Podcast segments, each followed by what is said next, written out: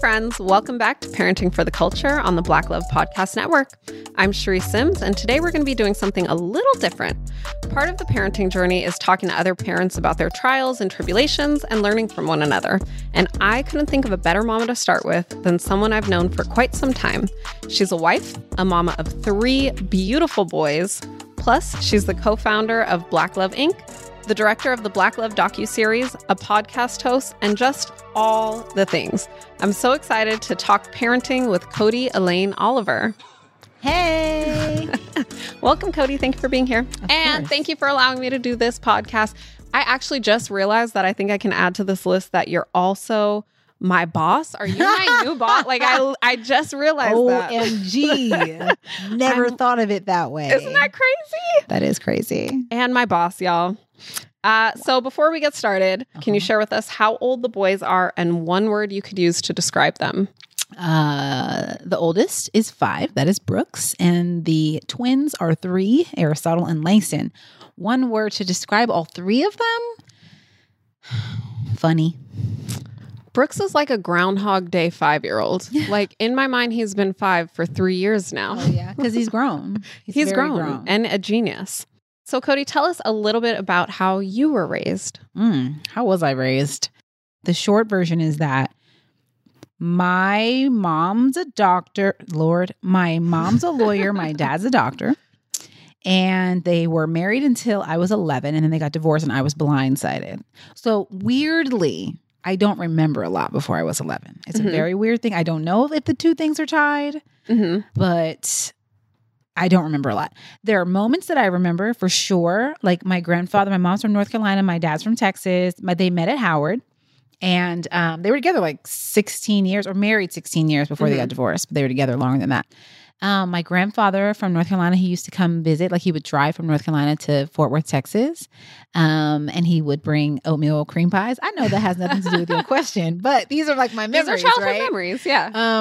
And my grandparents, my dad's side, lived in Fort Worth. So I remember, like, we would go to church on Sunday. We would go to their house for breakfast and Sunday school and church. So you grew up in church, or this is when you were visiting your grandparents? No, girl, I grew up in church in Fort Worth, Texas, until my parents got divorced. And let's see. And I have a sister. She's 6.5 years older than me, which is like a lot. And we're going to talk about your sister, because in my mind, there was no sister. I know, and I heard you talking about your sister recently, and I was like, what sister? I totally have a sister. And I mean, that's what I remember about that time. I feel like I remember being raised, or I remember being parented after that.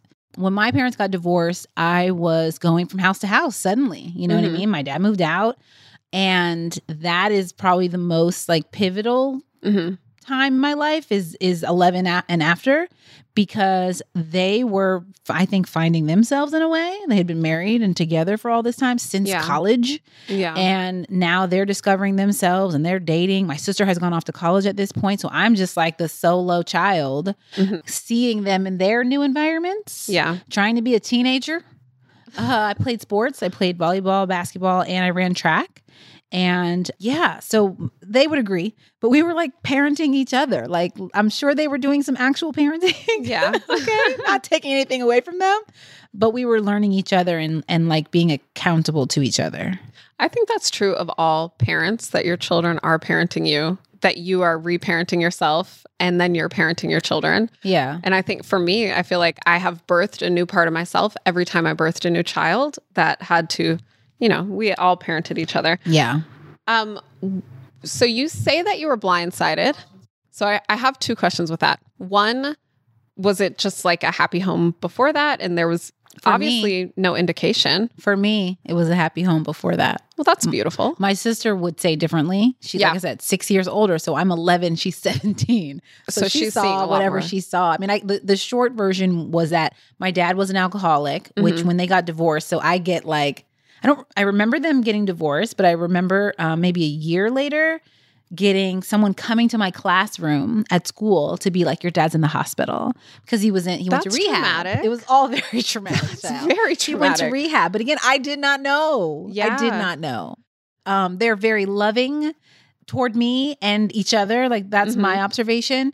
But my dad, you know, he was, and my understanding of the way that that played out as a doctor in particular was there were a lot of times that my mom had to like cover for him, you know, taking calls. This is when there's pagers and people, he delivered babies for a period, people going into labor, having emergencies, and she's having to like take care of him and be a middleman and like get him together so he can go do his job. Again, not seeing any of this. Yeah. And so that weighed on her. Yeah. And I'm sure there were other things, right? But ultimately they made the decision. She was like, if this doesn't change, I'm going to go. Yeah. And even so if there weren't other things, I think that's enough. I think that sounds very heavy. Yeah. A lot for someone. But for me, I really didn't see it or experience it. Do you wish you did have an indication beforehand? Do you wish that you weren't blindsided? And I kind of ask because I think as parents, we're always questioning how much to share with our children, how much to hide from our children. I know even with my own marriage, there are times like my husband and I have had the conversation of like, what disagreements do we or don't we have in front of the children? And sometimes I'm like, well, they should see how to resolve conflict and those things. But then also arguing can cause stress for a child. So as the child, what do you wish? I'm honestly going to say, now granted, I have so much perspective. I was 11. I am now 38. Right. But I would say that I would not change that. Okay. I would not change that. Yeah. I can't imagine what they could have said or done. Who knows what path that would have put me or us on, but I wouldn't. Good to know. So Hiram wins. We shall argue in the bedroom. No, I mean, look. At the end of the day, we would very not likely have Black Love had that not happened to me. So that's actually one of my later questions, but I'm going to ask it now since you brought it up. So I have noticed, not just with you, with a lot of people and their success, that success sometimes, what seems to me a lot of times, comes out of a place of lack. When things are underrepresented, like Black Love, you came up with the Black Love docuseries. And now, from my perspective, you and Tommy do very well. You guys have this beautiful family. So, you know, you're a product of a divorced family. Your children are growing up in a married home. And I think as parents, we sometimes try to shield our children from all the things and try to have them live in this bubble. But at the same time, there are certain things that are really hard life truths that actually end up being a really great product of their success that blesses so many other people. So I want to know your thoughts on that when it comes to your boys and what are your thoughts and how do you gauge around that? Ooh, child. I mean, I definitely feel extremely responsible for who they are and who they become, while also knowing that I can't control it. But I feel very conscious of what I share with them. And I don't mean what I share with them like good or bad. It's not that. I just mean like I always want them to see people as human. Yes. And including themselves, right? And give grace. Yeah. So that's probably my answer regarding like how I parent. But going back to that period, right, the immediate impact was my parents got divorced. I don't know why. They've been together all this time. I don't know how to know if a relationship works or not. Now, at this point, I was already a person who like, I probably, oh Lord, are these things all tied together? I probably fell in love when I was 11. I remember summer camp. I remember his name. Okay. What was his name? No. Girl. That's a conversation when we stop recording. But I remember that I've always been a person who loved love. And so, you know, we're talking probably in the course of a year. I couldn't tell you which thing happened first, right? In terms of the year that I was 12. But it definitely sent me down a path of like, oh, so what makes a relationship work or not work if theirs didn't? Which led to many years later, also knowing statistics around being the kid of a divorced parent, of divorced parents, I'm more likely to get divorced. And then the Black marriage crisis. And so this perfect storm of things made me like, well, I want to ask people who are married how to do it, because all these things are pointing to the fact that like, I won't be able to be successful because my parents weren't and because I'm Black, which is not factual, but that's what the media will tell us. So it was this perfect storm, honestly. But the gift in my parents getting divorced, regardless of the blindsidedness or not, is that I was able to spend all of this time with them alone. Mm-hmm. And that was even a gift with my sister being on. I don't know how it would have been different if she were there. Maybe I would have, you know, hidden behind her presence, right? And not spent the time with them that I did. And she was there for a little while. I think it was probably like a year or so before she went to college. So it's a perfect storm that created, to your point, like the lack that made me curious, maybe obsessed, that led to me creating a business around love. So yeah, I don't know if that answers your question at all. A little bit. Keep them coming. A little bit. I'm here all day. But I'm wondering, so the question has more to do with, as parents, we try to ensure that our children don't have any lack. Yes. Some lack is just inevitable. So I guess if I were to rephrase the word, like, what do you see or maybe foresee your children? I guess we can't foresee their lack. Yeah, but because I know it can go either way. Mm-hmm. I know that the lack can lead to something incredible. Mm-hmm. Or the lack can lead to like trauma and lots of therapy, or both. Is there anything right now that you are like trying hard to make sure that doesn't happen for them? Sure. Girl, being there. Like, I have a whole business that we started when Brooks was born. Yeah. And over the 5 years of his life, there's been these ebbs and flows of me being home a lot and me not being home a lot. And so I think about, and then knowing, you could probably word it better than me because you probably know, but like the period from 0 to 4, 0 to 5 being the most like critical time in their lives where they they are defined as humans. Right. I'm exaggerating, I think, but it's an important time. And so like, am I there enough? Mm-hmm. And is it too late for any of them? So for me right now, with the age that they are, right, it's not like they're 13 and I'm looking back. Right. The lack that I don't know what it will mean ultimately is mommy's not home. They're spending a lot of time with our wonderful nanny. Mm-hmm. And then I have to remind myself that putting wonderful people in their lives is part of my role. Mm-hmm. So that would be the only thing that like weighs on me in terms of a lack. Okay. Yeah. And can I give my 2 cents on that? Yeah, girl. So I'm here to learn from you. First of all, it is 0 to 5. And that is the critical period of time where their brain is expanding the most. They're able to learn the most things, but that's also where they kind of gain their paradigm of what the world looks like. Is the world good? Is the world bad? And the rest of their lives, it's never too late. The rest of their lives are just spent confirming or denying that which they have been taught is true. That's great. I would argue my kids definitely know the world is good. Or definitely believe the world is good based on this first 5 years. Yeah. And it's a beautiful thing because similar to how the self-fulfilling prophecy, like if we believe something about ourselves, it comes true. We literally can do the same thing for other people. So a lot of times children who believe the world is good bring out the best in other people. Like, I don't know if you've ever seen a child with a grumpy old man, but a grumpy old man may not want to talk, and the child just brings out the little smile in them. So I would say that your children are good and happy. Yeah. I also think like from my own experience, one thing I've noticed is like children who, as you say, have people placed in their life to meet all of their needs and care for them, like they're okay. I don't think it always has to, for some reason as parents, we believe it always, especially as moms, we're always like, it has to be me. I have to be the one to read to them every night. I have to be the one to put them to sleep. I have to be the one to do all the things. But I think as long as they get those things, they seem to be happy. You know what it is too, is that I want to create an environment of openness. I mean, look, my goal at the end of the day, or my hope or my dream, is that they can tell me anything. Yeah. And there's, I think, probably a lot of work and effort that goes into creating that space, or subtle work. They don't need to know. I'm not like, oh, tell me everything every day, right? But being present for anything is a part of that. Yeah. And if I'm not present now, am I setting that groundwork? So that's probably like my inner fear. Yeah. Because that's my biggest goal. Yeah.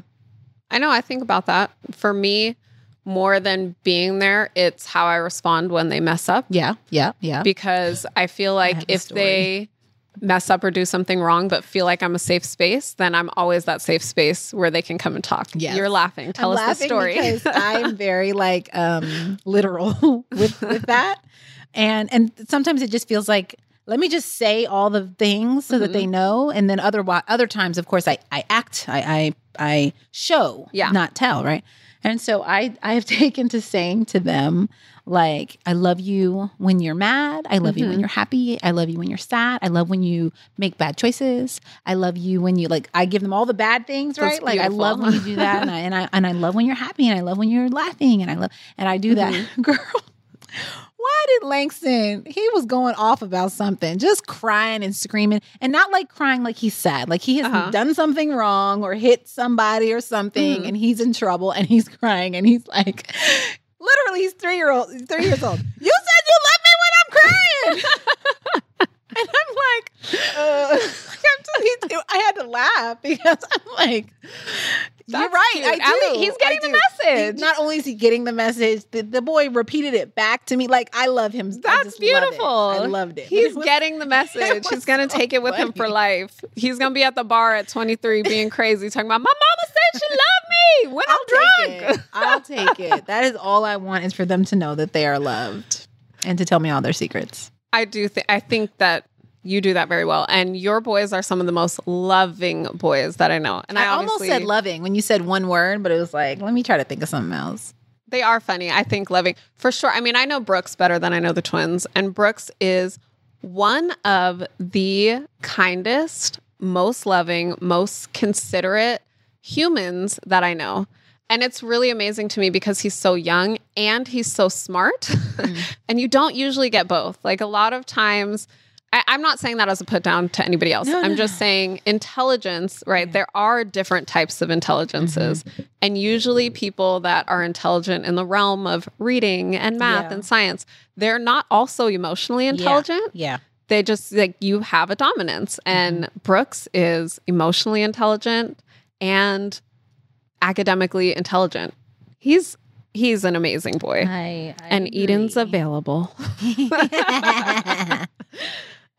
So you talked about not, you know, one thing that you worry about is not being there, and that, you know, you have Erica there. And I don't know if I shared this with you, but you have taught me a really great thing in parenting. And that was recently at the twins' birthday.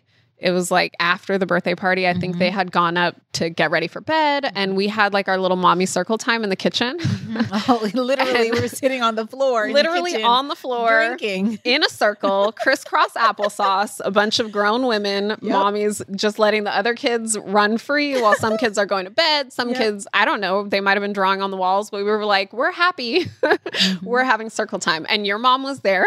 Yes, she was probably having circle time. I love her. And we're talking about all different kinds of things. And then you start talking about Erica. I think maybe it was like, let me check where the boy, I don't know. But Erica came up, and you started talking about how much you love Erica and that you hope she'll be around forever. And then you referenced your mom's relationship with your nanny when you were younger. Oh, Lord. For me, little Thelma and Louise. You can tell us about their relationship. But for me, that moment was so mind-blowing. I really can't even articulate it. And part of it is because so often in my own work, I talk about breaking generational cycles. And sometimes this is in the realm of like spanking children or yelling at children. But I've never thought about it until that moment in the realm of positive things that we can do for ourselves as parents and positive things that we can give to our children. And I realized that I grew up with the message that having a nanny was a bad thing, and that it meant I wasn't doing well enough. And I grew up, you know, going to school where most of the children did have nannies. And I won't talk a lot about my mom and her own stuff, but I don't know if my mom was jealous. I don't know what it was. But she used to always, like, just little things. She'd be like, oh yeah, they're nanny. Right. And so even just that small way of saying the word nanny, it gave a negative feeling to it. Yeah. So I think as a parent, and as we know, I have 6 children, so I very well would love a nanny and love help. And I remember my husband would say this from 2, 3 children. He was like, we should get a nanny. I was like, and I would always be insulted by that. I don't need a nanny. I can do it. What do you mean we need a nanny? Oh, you think I can't mom? Like, and so I just always kind of stayed away from this idea of having someone else support me with my children in that way, because I thought it meant that I wasn't doing my job. But when I heard you talking about it, I was like, oh, she grew up with a nanny. She has a nanny for her children. Like, this is one of those generational things, but it's a thought process that we're passing down. Yeah. That support is good. Yeah. And it's okay. So I wanted you to talk a little bit about Thelma and Louise. And okay. Well, first let me say that I have some of the same stigma, right? Like, I grew up the person who people would be like, oh, she got a nanny. You know what I mean? Like, Tommy to this day, like, he's always talking about my silver spoon, and it annoys me. Like, I grew up, you know, my parents were like, as I just described, like, like, shit was not perfect, right? They were divorced and acting crazy and separately eventually. And hospital announcements in the middle of class. All of these things, right? But yet I was still the kid who, like, would be not made fun of, but like teased because I had a nanny, or because my parents were the Cosbys, right? The doctor and the lawyer. So it was always uncomfortable. Or rather, I never knew how it would be received. But I also knew, like, my parents were at work. Who's going to pick me up? I got to get home.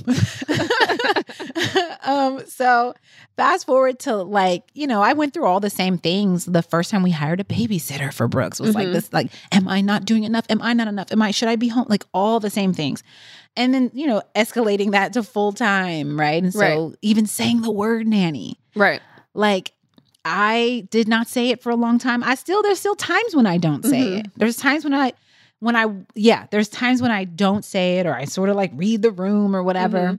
So all of that is really still a thing. Because there are stigmas from different people. And, but I absolutely need Erica. I absolutely need help. I don't want to say need full-time help. It's been an evolution, right? And we had 3 kids in 2 years.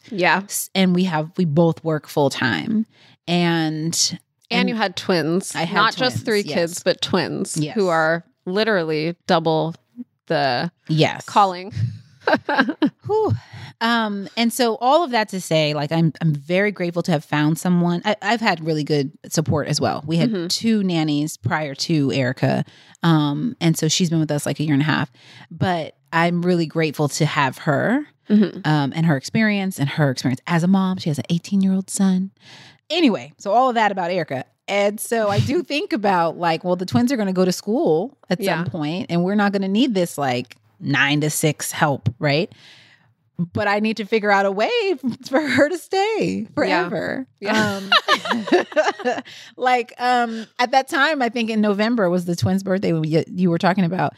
I was probably just realizing that. So I'm still trying to figure out what we're going to do exactly. And I know she loves us and wants to stay as long as possible, but it has to make sense. Right. And so, to your point, 2 things. One is that Thelma and Louise, my mom and Miss Pearl, Miss Pearl was my nanny from, like, I don't know, probably pre-11, pre the divorce, till now. She helps my mom, my mother's 70. Miss Pearl, I think, is your mom closer. Is not. She's 70. Yes. And Miss Pearl's probably like 75. And so now Miss Pearl comes over and she cleans the house like once every 3 days or something. Like, she comes over a couple times a week. But it's just the way that they bicker, but also are homies. Like, it's hilarious. So it is absolutely hilarious. And they help each other. You know what I mean? Like, I don't even know to this, like, if Miss Pearl really needs a job, right? But my mom enjoys her, and Miss Pearl enjoys helping my mom, and it works for everybody. And so just that relationship, that's so much more than, like, nanny parent or even housekeeper parent. Like, it's just... Well, they become a part of your family. Yes, she's absolutely a part of our family, but even more so because I'm not in Texas anymore, right? Like, I've been gone since 2000-something. I went to college in 2001, right? So for them to have their own thing for like 20 years is just hilarious. And me and Erica are going to have to figure it out. And you will. I'll help you, because I love Erica too. She's not going nowhere. I appreciate that she'll send me videos of the boys. You know, I'm like, oh, she loves them. She's in this. So we're keeping you, Erica, forever. Yep. She's going to love this. What would you tell a mom who's struggling to accept support? The same thing I tell Ashley Chia all the time. No, I've been telling Ashley for years to get some support. So what would I tell a mom who's struggling to accept support? I mean, to do it, mm-hmm. I would literally offer the baby step of, you can stay home with them. Like, right. like overlap an hour or 2 hours. Like, you don't feel like you have to let go. Mm-hmm. That's my biggest piece of advice for the beginning. It's hard and it's scary, and you know, and you feel like, well, I can do it. Yeah. But if you have someone there, you can observe them. You yeah. can see how you feel. And then ultimately know that, like, you're giving yourself a gift, right? Yeah. You're giving yourself freedom to work on your passion, or to work on your job, or yeah. to get a facial if that's what you need to do. But we all know, like, it's no secret that, like, mom time, self-care, all of that is very valuable, and it helps yeah. us show up as our best selves for our families. So there's no doubt that support is helpful, but also we put so much on ourselves. I have no family here. Mm-hmm. And if I did, maybe I would still have a nanny. But yeah. we don't have any family in Los Angeles. And so this was a no-brainer for us. Mm-hmm. That still people are like, oh, you have a nanny? Yes, because we don't have grandmothers and aunties and cousins. It really, the stigma is very funny to me, and the criticism and judgment of it, because it's funny to me to look at you and say, oh, you have a nanny, and ignore all of the other things that you guys are doing that we can see the products of, and know that it probably requires the most work. And so what if you mm-hmm. got caught up in the mm-hmm. stigma of it, mm-hmm. if you got caught up in pride of trying to say, I did it by myself, what would your businesses look like? It's funny. I had an answer before you said, what would your businesses look like? First of all, I would probably have a nanny. I just would never talk about it. Okay? I wouldn't walk around like, this is not an option. I wouldn't walk around saying I did it myself, but I would just be like, ooh, it's hard. But what would my businesses look? There wouldn't be a business yeah. without that. I mean, okay, so then let me be realistic, right? There's something in between failing at business and not having a nanny, and that's like daycare, right? Right. That's something that we didn't really explore, in part because we wanted accessibility to Brooks. This was mm-hmm. like first with him. We wanted the accessibility. We lived down the street from the office, and it allowed us to come home whenever we want and see him, or have her bring him over. And, you know, mm-hmm. so there was accessibility that was important to us, and trust. Everything's a sacrifice, right? Like childcare, specifically having a babysitter and then eventually a nanny, was a priority of ours. Yeah. And so there are a lot of things that we sacrificed as a result. Yeah. So, you know, and that's the case now. Girl, like I think about like how much money I would have if I did not have these children. It's a lot. It goes to other people now. Well, I say kudos to you. I think it's great. And as you know, I ended up in the hospital last week, yes, or girl. Maybe 2 weeks ago. And I was immediately like, can we send her some childcare, please? Send her some help. And I will tell you that I cannot thank you enough, because we think we can do all the things on our own. Technically, we can. We cannot do them well, but we literally cannot do them when we're in the hospital. So, and it shouldn't get to that point where yeah. that's the first time. And I'm glad that was not the first time that I sought out, you know, help or a babysitter or whatever. But like, I would not have wanted that to be my indicator that you need help and you can't do it alone. So, yeah. Thank you for your support and your example. So, I always wonder in my having 6 children, I literally fantasize about them being adults and being close. And like we do these yearly ladies' nights before the boy came along. And I imagine that, oh, I will. He'd have so much fun. He told me girls are boring. But it is one of my greatest like hopes that even after I'm gone, my girls will be 80 years old, still having yeah. ladies' night together. Same. Right. And I look at my husband and his sister. Well, I'll talk about me and my sister first. Me and my sister did not grow up together. She's 11, 12 years older than me. You know, she and I did not grow up together, but as adults, she's one of my best friends. And so a lot of times when I look at my own daughters, I hope that they will see us together and be like, okay, you're supposed to be best mm-hmm. friends. Like, I just mm-hmm. kind of think that, you know, I just hope that we'll exemplify that for them, and that they'll all grow up and love each other. But they're also 6 totally, or 5 girls, you know, mm-hmm. 1 boy. They're 6 totally different people. Mm-hmm. And within 6 people, there probably are going to be some personalities that just don't mesh. And as a mom, I kind of got to prep for my heart to be broken mm-hmm. that my children mm-hmm. may not grow up to be best friends or very close. So I guess like I'm kind of looking, I'm wondering, one, how you imagine Brooks and the twins as they grow up. Yeah, same. I mean, look, imagine and hope are different, right? And mm-hmm. so like I truly hope and I try to foster an environment where they love and respect each other, where they have like intentional time together. Mm-hmm. I try to listen to like parenting podcasts and things. And this, what I'm about to use as an example isn't even a parenting podcast.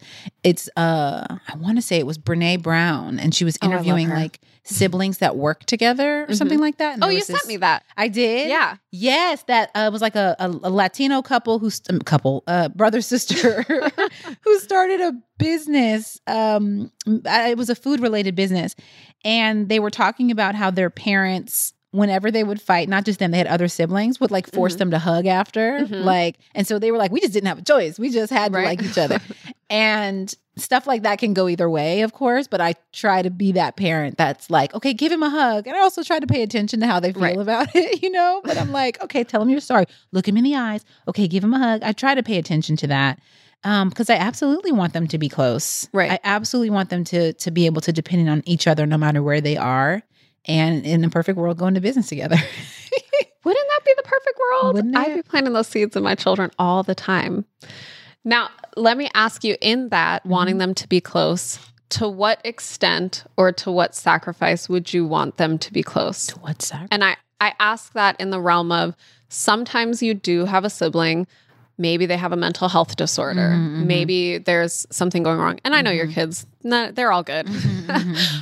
But sometimes you have a sibling who might be harmful towards you to be too close to them and who might take more than they give, and it just becomes unhealthy. So to what extent, which one is more important to you, and how do you cultivate both?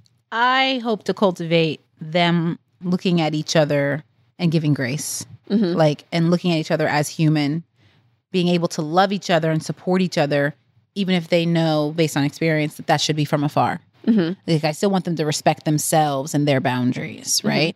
Mm-hmm. So that's important to me. My hope, of course, is that they're all besties. Mm-hmm. But the reality is that it might not be the case. You know, I cannot control their individual personalities. And so...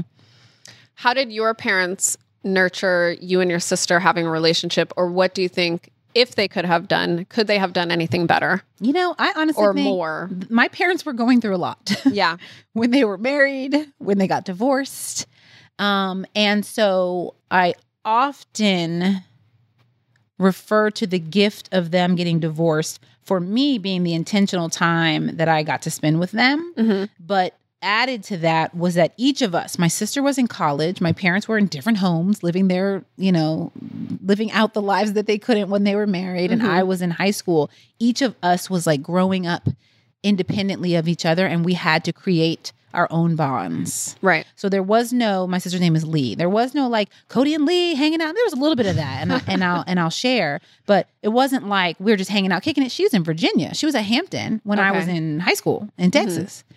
And so everybody was an individual, and we had to forge those relationships with mm-hmm. one another. And that's also why like my sister's relationship with my mom or with my dad was completely different than my relationship with my mom and with my dad. Right. So the time that we did have was ours, and it was intentional. It was mm-hmm. like me going to visit her at school. What were my parents doing? I don't know. I remember being like Thanksgiving and I'm at Hampton, like kicking it with the college girls. But that's how it was then. Then I went to Howard and she moved to DC. So that was really the first time that we were like adultish in the same city. Yeah.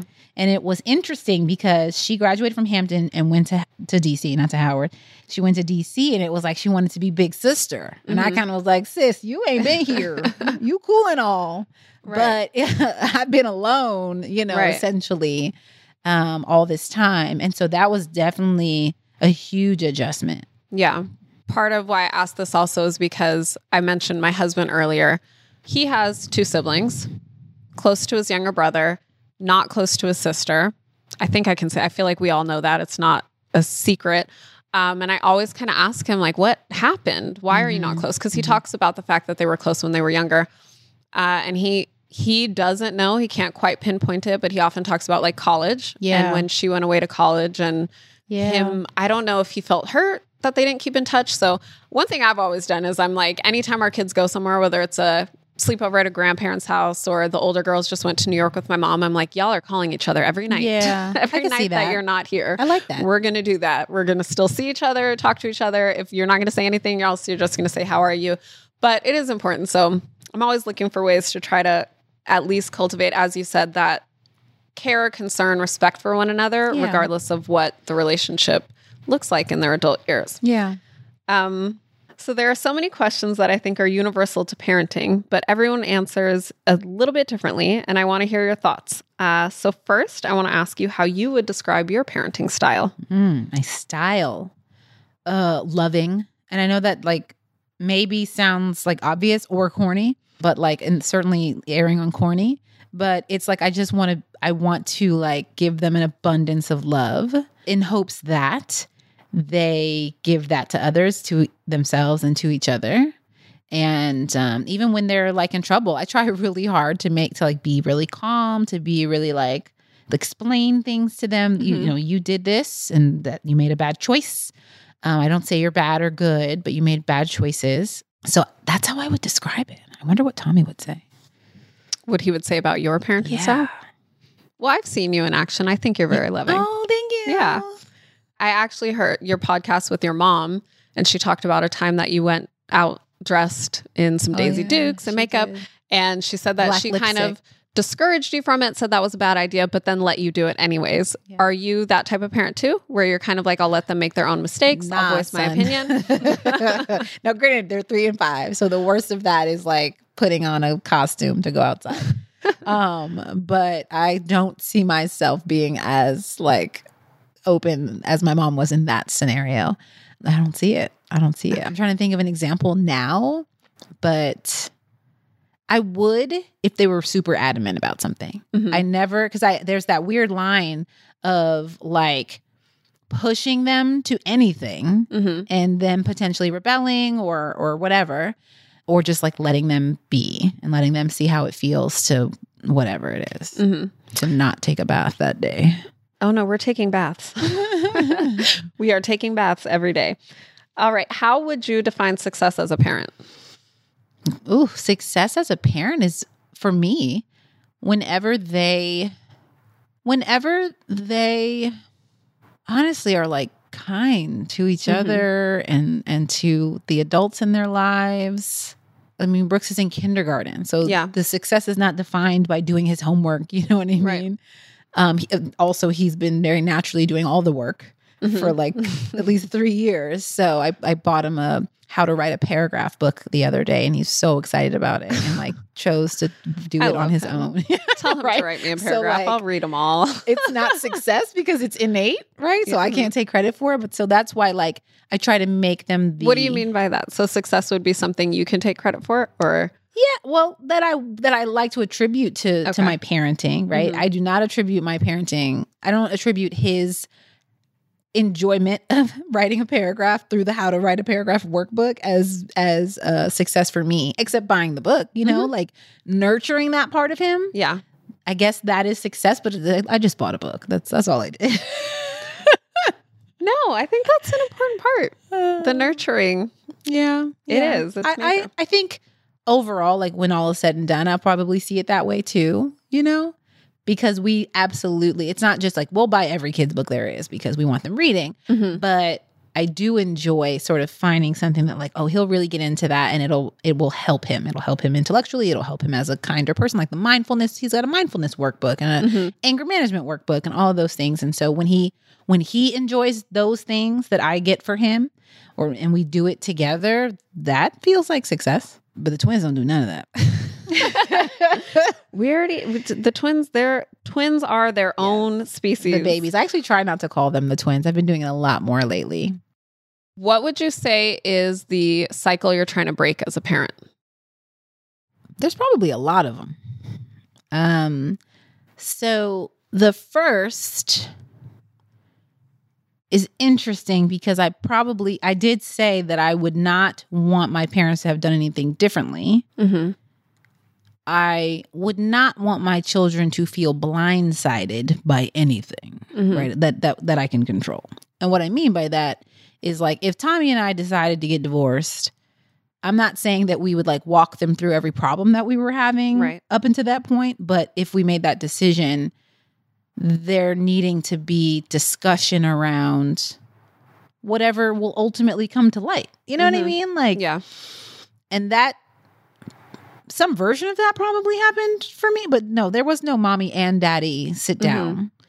So transparency, but starting much earlier. So I use the divorce as an example, but transparency. Mm-hmm. I try very hard to be really transparent with them. I'm really obsessed with the like sex-related, biology-related mm-hmm. conversations with them, not because of anything in my own childhood, but there's a lot of stuff I read early on mm-hmm. Because I always wanted to be a parent. So there was a lot of things that I would, like, observe and read.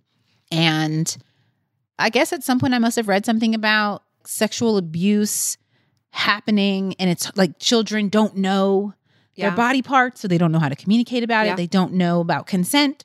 Oh, about consent sounds very educational or whatever, but, like, they don't know what's right or wrong. Like right. who's allowed to do what, you know? So I always wanted to protect them from the worst mm-hmm. things in the world. Same as Black Love. I was like, right. tell me the worst things that can happen in a marriage and how you get right. through it. I was like, tell me the worst things that can happen to a child and how I can help prevent it. Right. And so I always wanted to give them language mm-hmm. for their bodies and for consent. And so things like that.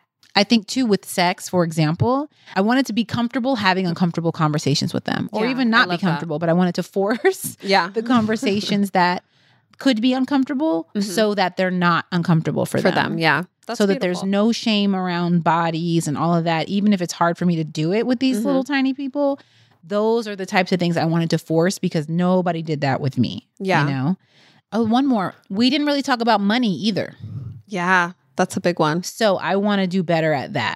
Yeah. I mean, I just want to start earlier. I want to be as thorough as I can be. Because it's a struggle. Like, even if my family had talked about it, I know that I hated accounting and changed my major. And yeah. so that could have helped me in a lot of ways had I stuck it out. So I do finance specifically. I want to talk more about that with them at every age. That's something I don't know anything about, talking to children. And I would love to interview someone who knows how to talk yes. to children about finances. Yes, Budgetnista, here we come. Yes, I would love it. As of right now, we just let them watch us budget sometimes. But half the time I'm like, I don't know if we know what we're doing. Yeah. So I don't know if they should watch this. Well, maybe it gives them they know we're at least talking language. About it. Yeah, yeah. What are some legacies that you would like to hold on to and pass on? Certain holidays, mm-hmm. like so Christmas Eve has always been a big deal in my family. My mom had a Christmas Eve party for like 30 plus years. I say had, she's, you know, COVID messed everything up, but so it's changed a lot. But that's something that I want to continue. And also Thanksgiving mm-hmm. dinner with a big family, not just our immediate family, but like finding whatever portion of our family we can go to or can come to us. Right. Those two traditions are important to me. And then creating new ones. Yeah. What about HBCUs? I would love for them to go to HBCUs, but I know that with Tommy, I can't force that. Tommy's like huge into education. Not to say HBCUs aren't amazing. They absolutely are. But because of the fact that he is a super nerd, for lack of a better description, he's going to want them to... And I want them to know that everything is available to them, mm-hmm. but he's more traditional. He went to Carnegie Mellon. Like mm-hmm. for him, he's going to want them to pursue the highest possible education. So mm-hmm. where there's just certain institutions that are known for that, yeah, that aren't HBCUs. So I want them to go to HBCUs. I want them to go wherever they're happy. Like, I'm not really that crazy about it, but I want them to go wherever they're happy. And for me, that was an important part of my culture. Mm-hmm. And so it was a very strategic choice for my life to right. go to an HBCU. Right. But academics, college, that's a must for the boys. It's not a must, actually, for me. Oh, it's okay. Not. I think what's a must is like having a plan. Like, I don't yeah. want them to just, I'm not going to college. People don't do that no more. You yeah. know, like, I don't want that. But I think that if they are talented at something, or excel at something or and or have a plan for something that doesn't require college. Mm-hmm. And I mean like a real plan. Yeah. I'm okay with that. Okay. But the reality is I think that a degree is an important thing to have because it keeps the doors open later. Right. But I'm not married to it. I thought you were going to say doctor, to be quite honest. Really? I know that there's like a long line of Dr. Brooks and lawyers. And I can't force that either, but I would love for any of my kids to become doctors. I would love that. I wouldn't.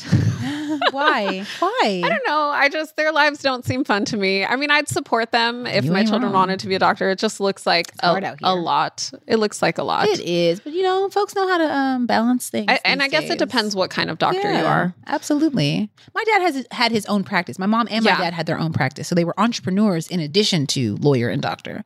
And that is super stressful.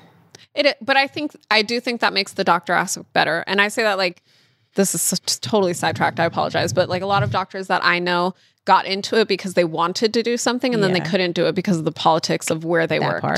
So that's the part that's really hard. Yeah. Nope. All right, friends. Well, make sure I have so many questions that I could ask you. I could do a part two all night. I would love to do a part two because there are several questions that I did not get to. I want to talk more about school. Especially school choices and things like that and academics. Yeah. Those are things that parents worry about, wonder about. It's for some reason very competitive and so it needs to be talked about. But I would definitely, there are so many things I would love to talk to you about. I thank you so much for being my first guest. Yay! And for having grace with me. Y'all, I'm still learning this podcast thing.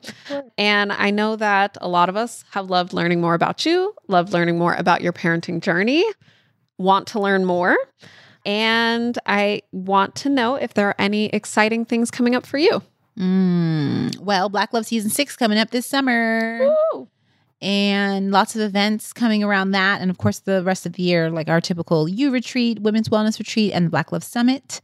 And when is the U Retreat? Because I have not made one yet. August. But you always repeat to the last one. What you mean? You know what I'm saying? Told me she was going to be there. Oh, you know what? That's Mel's fault. We're going to put that on Mel. Are we? I was feel like on my way.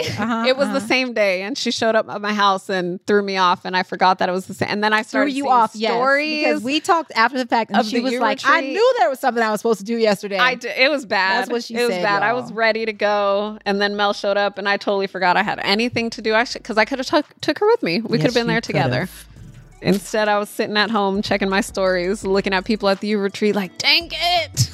Like, oh, that looks fun. Oh, I was supposed to be there this year, August. It's mapped down. I'm going to write it down somewhere. I'm going to set an alarm for August and not just dinner alarms. I'm here for it. All right, friends. Well, make sure you keep up with Codie on Instagram at CodieCo and make sure to keep up with all things Black Love at blacklove.com. Now we're going to eat beignets. Oh, yes. Y'all, we're going to go eat beignets. My oldest is making us beignets and she won't let us eat them because she's very particular about her baking. But we're about to go bug her and eat them. It's time. Bye, friends. Thank you. Thank you, Codie. Parenting for the Culture is executive produced by Codie and Tommy Oliver. Our senior producer is Crystal Hill. Art is by Coy Madison. Parenting for the Culture is a Black Love Podcast Network production.